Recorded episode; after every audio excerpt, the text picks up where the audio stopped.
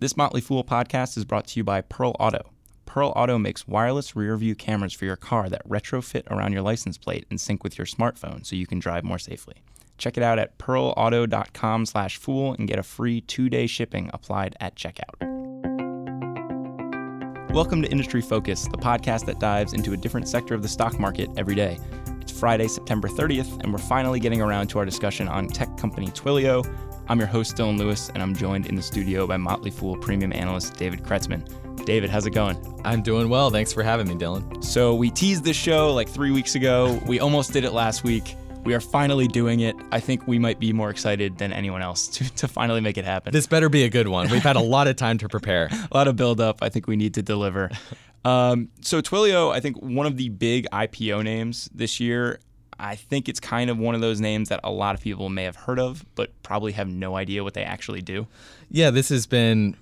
I think it's pretty easy to say the hottest tech IPO so far this year. I think they went public in June, and the stock has definitely been on a tear. So excited to dig a little bit deeper. But really, taking a high-level view of Twilio, this is a company that describes itself as communications as a service. So kind of think of it as Amazon Web Services, but for developers working with communication stuff with different apps. So I think we'll talk about some use cases, but that gives a very high-level view that we'll dig a little bit deeper into. Yeah, they really like that AWS comparison. They bring it up a couple different times in conference calls and prospectuses.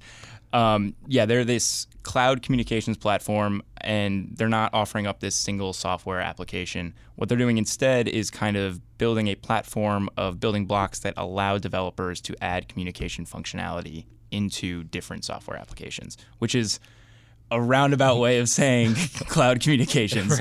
Right. But they are, if it sounds like a kind of in-the-weeds tech company, it's because it is. They describe themselves as a company founded by developers for developers, and I think that kind of shines through in the solutions that they offer.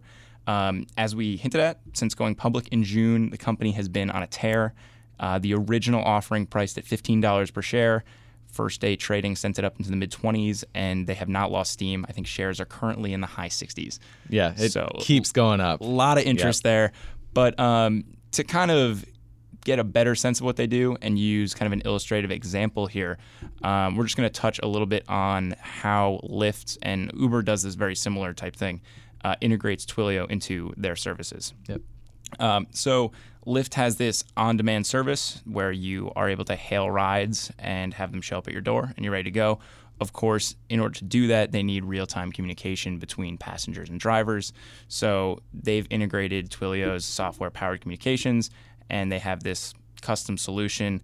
Basically allows for real-time SMS, or as we most commonly know it, basically text, updates from drivers to passengers to know about where they're going to be. So sorry, go ahead, David. Well, and I think the benefit for Twilio, it makes it a much more scalable and secure solution for Uber or Lyft, because you're not actually a passenger contacting the actual number of the driver. It's basically a virtual phone number that's owned by Twilio in this case.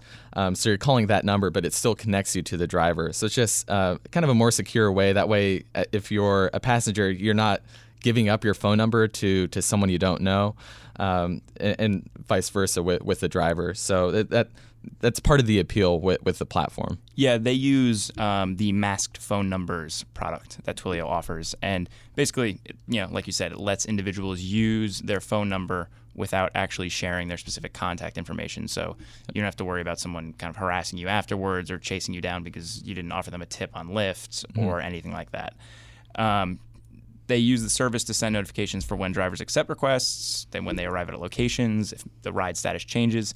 So I think it's kind of funny using this as an example, because a lot of people probably use Twilio without even realizing it. Probably. Twilio has a pretty impressive list of customers. So just to name a few, we already talked about Uber. WhatsApp, owned by Facebook, is actually their biggest client. We're talking about Home Depot, Netflix, Airbnb, Nordstrom, Intuit, Box, Venmo, Salesforce. You can go on and on, TripAdvisor, Expedia. So they really are serving customers across the board, not just tech companies. A company like Home Depot might use Twilio's solution to do automated customer service to customers, things like that. So they are across the board. Yeah, a lot of names you wouldn't expect on that list. And just to kind of give you an idea of some of the different use cases that Twilio offers to its customers, two-factor authentication is a very popular one. Basically, you have a second form of password or a second way of identifying that you are the person you say you are. Most of the time that happens through a user's phone via SMS or text. ETA alerts, which we talked about with Lyft and Uber. So, estimates on when a ride will arrive, confirmations or order tracking, that kind of stuff. Masked phone numbers, like we talked about before. I've also seen automated surveys, so you can receive customer feedback using either automated voice or SMS surveys, and those integrate with the existing customer relationship databases that some of these retailers use. And so not just a tech company that serves traditional tech companies, they're kind of bridging out and becoming an all-encompassing provider. Right, and the appeal for Twilio for developers, let's say, they let you scale with the platform, and we'll talk more about this, but essentially you pay as you go. You don't have to pay like a flat, high monthly subscription fee for this, but if you're a developer, you can play around on Twilio for free, you can register, and then in a matter of minutes, you can create one of these different products, like two-factor authentication or something with voice or messaging or video. So it's a very easy-to-use, intuitive platform, and I think that's part of the reason you're seeing a lot of big names drifting to Twilio, because you don't have to worry about the infrastructure for this. Twilio basically gives you the software, gives you the platform. If you're a developer, you have all of these different building blocks that Twilio provides and just helps automate and simplify the whole process. So you spend a lot more time developing and scaling that product really quickly. Yeah. So let's talk about a couple different things that I think people should know about this business. You look at their revenue and they break down the top line a couple different ways. One of the most important ones in my view is by customer type. And so you look at their most recent quarter, they break into base and variable revenue. Now, variable revenue is revenue from active customer accounts. So that's people that have spent, I believe it's $5 in the trailing month. Yep. So revenue from active customer accounts with large customers, so customers that make up at least 1% of the company's revenue, that have never entered a 12-month minimum revenue contract commitment. So the idea is they don't have a minimum spend with Twilio. Mm-hmm. So that's variable, and that was $8.1 million in Q2. Base, which is everything except that, so pretty much contracted revenue at this point with minimum spends, $56 million. So they slant heavily towards base revenue. About 87% is coming from there at this point. And if you look year-over-year growth, 84% year-over-year growth with base revenue, only 12% growth with variable. They're clearly pushing the business that way. Right, and they look at base revenue as a more reliable indicator of where the business is going. Understandably, you have at least a minimum contract of revenue coming in from those customers. So that is a more reliable, stable indicator of where revenue is going. That's why the company focuses on it, and it is the bulk of their overall sales. So that should be the sales number that investors pay the most attention to. And as of last quarter, the company had 9 variable customer accounts, and one of them was WhatsApp. Mm-hmm. So all 9 total make up about 13% of the revenue contribution.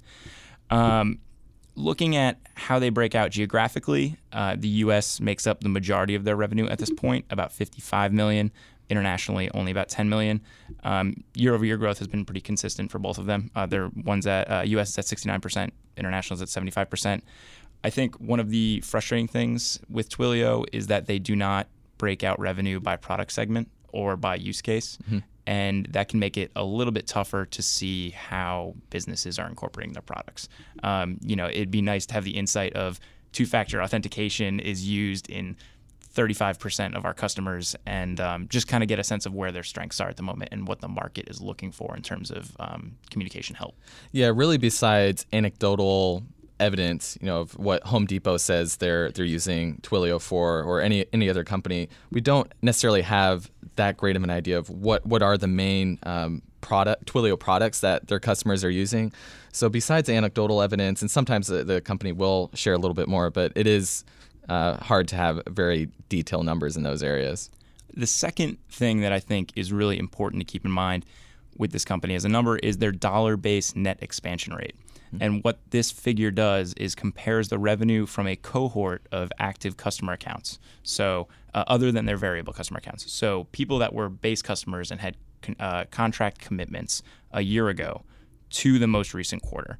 And basically, this is a measure of Twilio's ability to get existing customers to continue to spend, either through increased product usage, extending maybe into new use cases and integrating other elements of their building block platform, or branching out and building their own customer base, which is something that you want to see from people that are using your products. Exactly, yeah. And taking a higher level look at dollar-based net expansion rate, which is, they have a lot of complicated terms with Twilio, and that's something I don't necessarily like as an investor. I'd rather the company kind of simplify this for investors, but they have a lot of insider jargon still, and I wouldn't be surprised if they tried to simplify that going forward, but since they're right off the tails of a hot IPO, they don't really have to worry about that right now. But I think down the road, they will have to simplify their statements. But I look at dollar-based net expansion rate.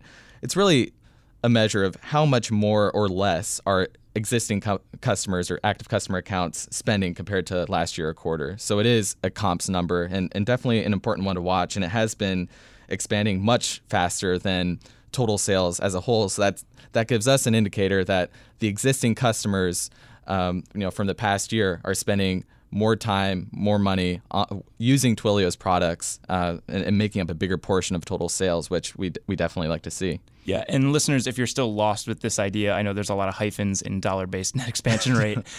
You can think of this figure as comps, like you talked about, or same-store sales, the way a retailer or a fast casual restaurant would have, where what you had last year and what you have this year, comparing them to see, is the growth coming from your existing base of restaurants or your existing base of customers, or is it coming from you growing new customers? You kind of want to see both, right? Yeah, you certainly want to see both, but it's a great sign that you have a product that people like/need if your existing customers are spending more every quarter, every year. And so far for Twilio, it's been very impressive what this number has been. Yeah, Q2 2016, it clocked in at 164%. Which is pretty amazing. And that's actually an acceleration from the same quarter last year. So that number is accelerating, which is already a very impressive growth. But to see it accelerating, we love to see that even more. Yeah. The third metric that I think is important to keep an eye on is active customer accounts. Active customer accounts, as Twilio defines it, is an individual account that has generated at least $5 of revenue in the past month of any period. And as of Q2, the company's active customer accounts were just over 30,000, up from 21,000 a year earlier. So you're seeing nice, steady growth there. If you're looking at some of the key growth metrics for this business, they are growing customer accounts, and they're also gaining more value from the customer accounts that they had a year ago. Two things that you really like to see. Right, and the active customer accounts number, it's almost tripled since 2013 when they had about 11,000 active customer accounts. And now, like you said, it's over 30,000. So yeah, you love to see that number growing and then the money that those customers are spending growing. And so far, Twilio has both of those tailwinds behind its back. And that's part of the reason the company is putting up some impressive growth numbers right now. Yeah, Wall Street has certainly been impressed so far. Pushed the business into a pretty gaudy valuation. Yeah. We're going to touch on that on the second half of the show. But before we do, I just want to thank Pearl Auto for supporting this episode of Industry Focus. Pearl Auto makes wireless rear-view cameras that fit around your license plate and sync with your smartphone to keep you safe on the roads. It's pretty quick and easy to install. You just add the camera frame around your license plate using a simple screwdriver, plug in a car adapter to your onboard diagnostic port, mount your phone into the dashboard or vent, and then download the Pearl app, which is iOS and Android compatible. Then you're ready to go. It's a system that helps keep you safe behind the wheel. The camera frame has two HD cameras, which give audio and visual alerts to warn you of obstacles in your way. It also allows you to switch between normal and wide-angle views and can even help you see around corners in day or night. It's also very versatile. The camera frame can retrofit to any car with its rear-view camera. It has a solar-powered panel, so it stays charged on its own. Also uses Bluetooth wireless technology, and the Pearl app will automatically update to add additional features. Soon, rear-view cameras will be mandatory on all new cars. Pearl Auto helps you immediately retrofit any car to help you drive safely without having to buy a brand new vehicle. I got to try out Pearl Auto's gear with the Fool Mobile out in our parking lot, and I will say I'm a city dweller that does not own a car at the moment, but so I'm not particularly used to being behind the wheel. I will say Pearl Auto's platform does make it a breeze. It was pretty easy to back up. I got a nice little beep notification when I was getting close to a bush. So accident avoided there. Pearl Auto has a special offer for Motley Fool listeners. If you go to pearlauto.com/fool, you can get a free 2-day shipping applied at checkout. Thanks again to Pearl Auto for supporting our show. So David, we're back for the second half. I think we want to talk about valuation. We want to talk about a couple things we like about the business, maybe some challenges here and there. We hit on this in the first half, but I always love to see companies that grow with their customers' growth. Businesses that have this symbiotic relationship with their customers, I think they generally tend to do well. Management kind of has a framework for how they refer to the growth vectors that are available to them, and you see they all kind of scale with their customers. So the first one is developer integrating Twilio products into early stage platforms and rolling it out to this small customer base. And that makes sense. It's like we talked about, you kind of test out this platform, you get to play around in a little bit and see what works, maybe build it into a very early stage version of your app. You don't have to be a big dog to use Twilio. I think that's part of the appeal. Yeah.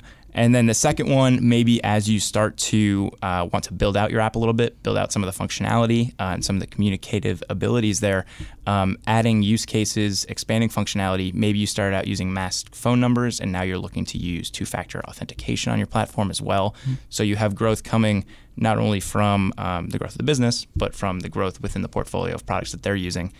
And then lastly, as the developer's platform builds a customer base, they obviously have more end users to communicate with, which helps build usage as well. So that's kind of a nice three-tiered way to think about some of the growth avenues that are available to them within people just using the platform. Definitely, yeah. Looking forward for 2016, the company has guided for full-year revenue of $253 to $257 million. That amounts to about a 51 to 53% year-over-year growth from 2015. The prior year, 2014 to 2015, they posted 78% growth. So this is obviously a very high growth business. I think that there are a lot of expectations built into this company right now, to say the least. And to give a little context, I think it's important to look at what's the estimated market size or market potential for Twilio. So how big of a portion are they grabbing out of their current competitive market? And what one estimate I saw from an analyst at William Blair estimated the market size at about $11 billion. So over the last 12 months, Twilio has generated about $220 million in revenue. So Twilio has roughly 2% of its estimated market size. Obviously, there can be some give or take with those numbers, but that gives you an indicator that Twilio does have a big opportunity ahead of it, and whether or not the company can capitalize on it, that's what we need to figure out, whether or not that's likely. But like you said, expectations are very high. So the price to sales ratio is the valuation metric we kind of have to use. No earnings to post at this point, just right? By default. So the company is not cash flow positive, is not generating earnings. This is a company that's still very much in a growth mode. So they're plowing a lot into sales and marketing, a lot into research and development. So there's not a whole lot of cash flowing down to the bottom line. But the price to sales ratio, like a lot of tech companies, earlier stage tech companies, that's kind of the fallback metric that we have to use as investors. So the price to sales ratio for Twilio is a little over 26 right now. And to give you some context, LinkedIn, which was just bought out by Microsoft, was bought out at a price to sales multiple of 7.4. Facebook is trading at a loftier 16.7. Shopify, which is another tech name that's been floating around the fool lately, at a price to sales ratio of about 12 right now. So no matter which way you slice it, Twilio obviously has higher expectations. It's trading at a multiple well above a lot of other tech companies in a related market or space. The market cap right now for the company is $6.2 billion. So one way to look at this, to get a better idea of what expectations are priced into the stock today, is just to forecast out, okay, how much revenue will the company have in 5 years? Let's say if they can grow revenue on an annualized basis at 35% a year for the next 5 years. And that's really not too much lower than where they went from 2015 down to 2016. You can see there's going to be some deceleration with that growth. Right. So if they can do that, and maintaining that level of growth for 5 years is not easy. Very few companies can do that, but sometimes you do have an exception. You have, your Amazon.com, you have your Alphabet or Google, your Facebook. So you don't necessarily want to count a company out just because there are high expectations. And our, David Gardner, one of the best stock pickers, if not the best stock picker at The Fool, he loves finding companies that have kind of those premium expectations because he thinks, sometimes premium businesses, they deserve the premium, and we shouldn't let that be the only factor that scares us away from them. But in the case of Twilio, so let's assume they grow sales on an annualized basis for 35% over the next 5 years. That's a tall order. That'll bring them to about $1 billion in revenue by 2021. And then you have to figure out, okay, what would be a realistic price to sales ratio for those sales? Because again, we don't have any earnings or cash flow today. So guessing what earnings or cash flow could be in 5 years, it's a little tricky. So just doing back of the envelope math here, if you put a price to sales ratio of 8, then the market cap in 5 years would be about $8 billion. And again, the market cap today is $6.2 billion. So, you might want to adjust your estimates one way or another. Maybe the company grows faster or slower. Maybe the price of sales multiple, maybe it deserves a higher multiple. If the company is able to grow that fast for 5 years, it probably would trade at a higher multiple. So what I'll usually do is just run different scenarios. So I'll run kind of a bearish, conservative scenario, a middle of the road, somewhat realistic scenario, and then a really optimistic scenario where the company is just blazing growth and then still has a high multiple in 5 years. But in this case, there's a lot priced into the stock today. So I think there might be a little bit of hype with Twilio right now. I think given what I see as a relatively limited upside over the next 5 years, I don't know if it's worth the risk of putting a lot of capital up front today. But then again, you don't want valuation to be the only reason you stay away from the company. So if you're looking at Twilio and you love the business, I like that it's a founder-led company. The CEO came from Amazon Web Services. They have some impressive management and leadership at the company. They obviously have a pretty attractive model. They're getting a lot of big name customers using their product. So there is something here. So if you're looking at Twilio and you like the company and you're a little fuzzy on the valuation, maybe just start with a small position. You don't need to go all in with the stock right now. You could buy a little bit. And if it goes up, you'll be glad you had some. If it goes down, you'll be glad you only put a little bit in it. Maybe you can evaluate if you want to add more or not. So that's kind of the way I look at it. But Given the expectations for the company today, a price to sales ratio of 26 is pretty high. For some context, in a recent Rule Breaker Investing podcast episode, David Gardner said kind of his sweet spot for price to sales ratio when he's looking at these kind of tech companies, faster growth companies, he looks for a price to sales ratio between the ranges of 3 and 10. So Twilio is quite a ways above that. A lot higher. So I don't know. I have a hard time wrapping my head around the valuation. The stock, as we've noted, has done incredibly well in a few months since the IPO. So it'll be interesting to see. If you're looking for a couple of other reasons to think about, maybe double think about this, some challenges facing them and just some issues that the business might present. At this point, I think their top 10 customers make up about 31% of revenue. Mm-hmm. You'd like to see that diversified out a little bit. I've also seen analysts make the point that they are already working with Uber, Lyft, WhatsApp. They have integration with Facebook Messenger, I believe. They're with Zendesk. They're with a lot of very big names already. Are they going to be able to continue to sustain the growth that they've seen with either incubating some of these low-level customers and bringing them up and seeing them become increasingly more valuable to them as a business? Or are there going to be new people out there that come in and are these stalwarts that are interested? International growth is another one. Internationally making up 16% of total sales today. Management has highlighted international expansion as a growth opportunity.